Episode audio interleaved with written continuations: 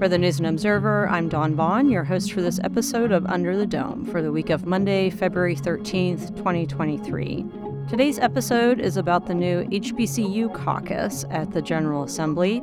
You can hear what Democrats and Republicans are saying about it, plus my interview with NC Central University's Michael Page about what it could mean for NCCU. Plus, stick around for Headliner of the Week.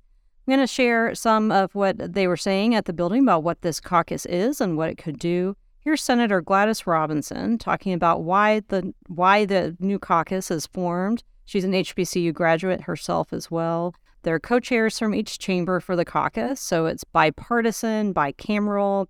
In the Senate, it's Senator Robinson, who's a Democrat, and Senator Carl Ford, a Republican.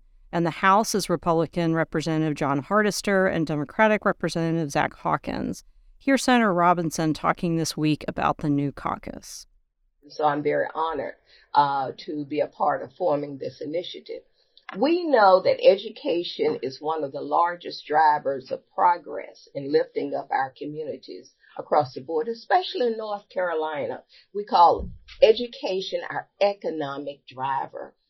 And so I've spent my entire career probably promoting HBCUs uh, as respected pillars in our communities, serving 10 years on the UNC Board of Governors, and then also uh, 12 years here in the Senate, where I pushed that issue for a long time, and chairing the board of Bennett College as well. The mission of this joint legislative HBCU caucus is to educate and engage members of the North Carolina General Assembly in a bipartisan and bicameral manner with a focus on the successes and benefits of the state's 10 historically black colleges and universities and to identify and address challenges that impede their ability to provide the highest quality and equitable education to their students. And here's one of the Republican supporters, Representative Hardister, who's the co chair on the House side, talking about why this needs to happen now. We've been talking about this for uh, several weeks now, and the Hunt Institute's provided us with a lot of really good research and feedback on HBCUs. And as Senator Robinson mentioned, there's 10 HBCUs in North Carolina, and it balances quite nicely. You've got five public and five private. Uh, according to the Hunt Institute, the collective economic impact they have on the state is approximately $1.7 billion. And I think 15,000 uh, plus jobs in, in North Carolina. Uh, that's pretty incredible. And each and every one of those institutions has a very unique story. Hardister chairs the Higher Education Appropriations Committee, so he has influence on HBCU funding. I also asked House Speaker Tim Moore about the caucus a few days ago, and he said they want to continue supporting programs that were in the last budget too. So some of what we see might come into the budget process or other legislation. So let's go back to Senator Gladys Robinson on what the significance is of historically black colleges and universities. So just like Bennett, Livingstone, Shaw, and St. Aug, and Johnson C, all need, they, they contribute to the economy of this state. They graduate some of the first in terms of black graduates. We talked about, um, you know, in terms of graduate students and professionals, HBCUs graduate most of those. Mm-hmm. Uh, and so those institutions play a pivotal role in our state. And so we want to bring awareness to our legislature and look at how we can support them as well. They need the support because they are very significant and here's Senator Robinson again about the caucus's plans. We have crafted a mission statement and some uh, some tentative goals, but we have we have plenty of work to do, and we have plenty of people to do that work, uh, and and a lot of interest. Now, lawmakers can say all they want about what they plan to do, but what will the result be for those that are impacted? We're going to take a quick break, and when we come back, I'll share my conversation about that with NCCU's Michael Page. You're listening to Under the Dome. I'm News and Observer politics reporter Dawn Vaughan. We're talking about the new HBCU caucus, and in a few minutes, I'll share uh, our picks for headliner of the week um, from myself and a few of my politics team colleagues. So, I asked NC Central University's Michael Page about the potential impact of this caucus. Page, by the way, is the former chair of the Durham County Commissioners. I met him several years ago, back when I was covering Durham. Here's our conversation, which I recorded in the halls at the Legislative Building. What are your hopes for the caucus? What it could mean for NCCU, for HBCUs overall? So I think the caucus is really a wonderful way to further engage our legislatures and the needs of all of the HBCUs and really, you know, get a first-hand look of things that have really been overlooked, being able to respond more uh, efficiently to those needs. I think this is a, a move in the right direction, uh, and I believe it really will further engage uh, our legislators to kind of hear what those concerns really are. So they're, um, you know, it's Black History Month. They're announcing this during Black History Month. What do you think that this is finally a recognition of North Carolina's place in history with a number of HBCUs, and that there's this more focused focus overall that's bipartisan of, of, doing something instead of just it being, you know, piecemeal legislation, that sort of thing. With North Carolina being the largest number of HBCUs in the country, once again, I feel like it's a step in the right direction, particularly during African American History Month, because we're always celebrating uh, our achievements and past achievements, but it's really time to look more progressively at the future and how do we continue to enhance the work that's already been done and really build upon that to really make this a you know a flagship all of our universities flagship universities that uh, our students uh, and families can be extremely proud of. What do you think are NCCU's biggest needs right now? So some of our probably biggest needs right now is continuing to help support these needs-based scholarships so that our students can continue to work.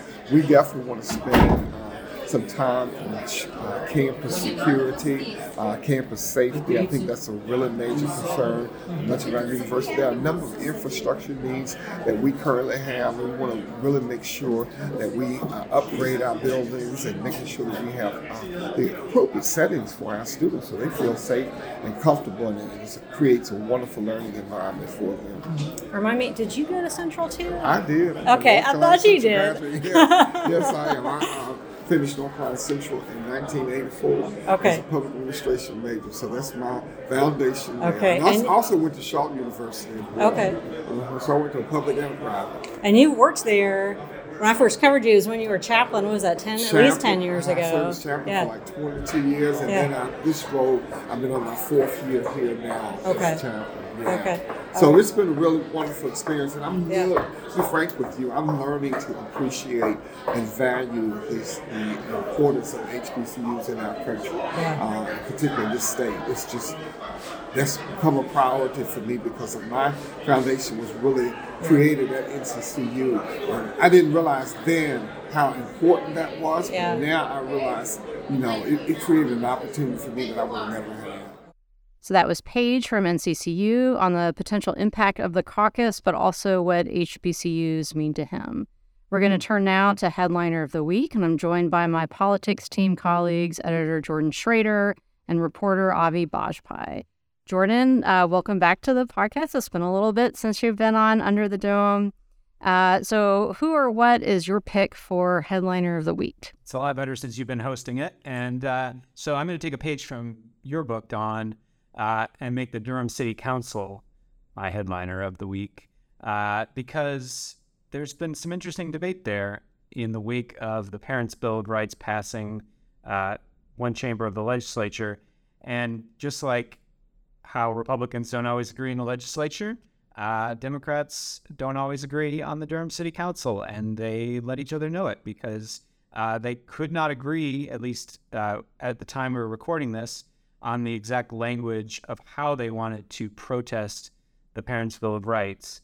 Uh, they had a line in there about uh, hate crimes, and there was some argument about um, who was the who had the greatest rate of hate crimes committed against them, whether it was LGBTQ folks, whether it was Black folks, and uh, that kind of derailed the whole uh, resolution that they were going to pass to send to the legislature. So some interesting ripple effects that uh, was reported on by our excellent colleague uh, Mary Helen Moore.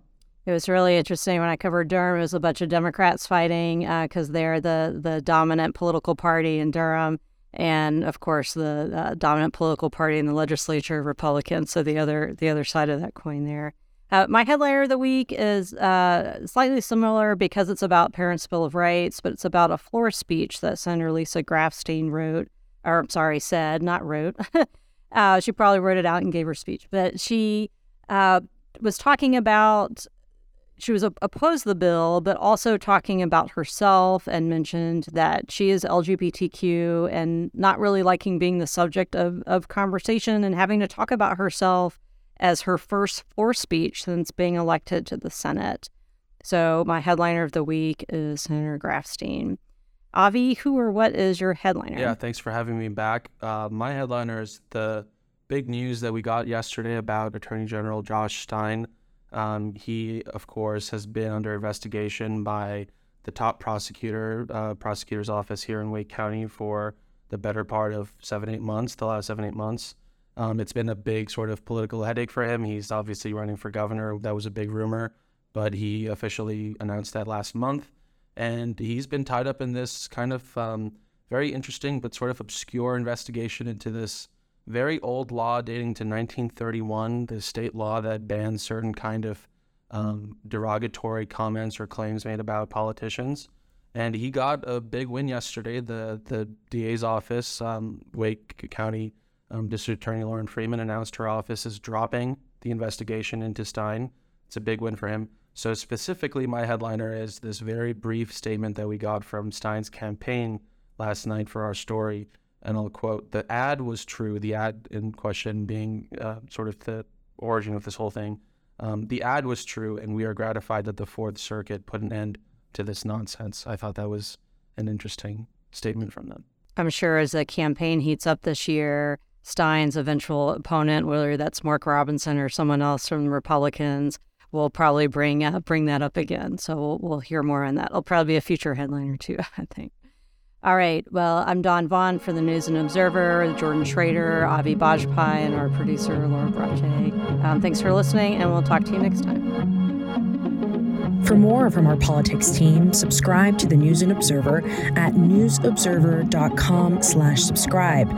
Follow us on Twitter at Under the Dome and NC Insider, and sign up for our weekly political newsletter, also called Under the Dome, at newsobserver.com slash newsletters. Thanks for listening.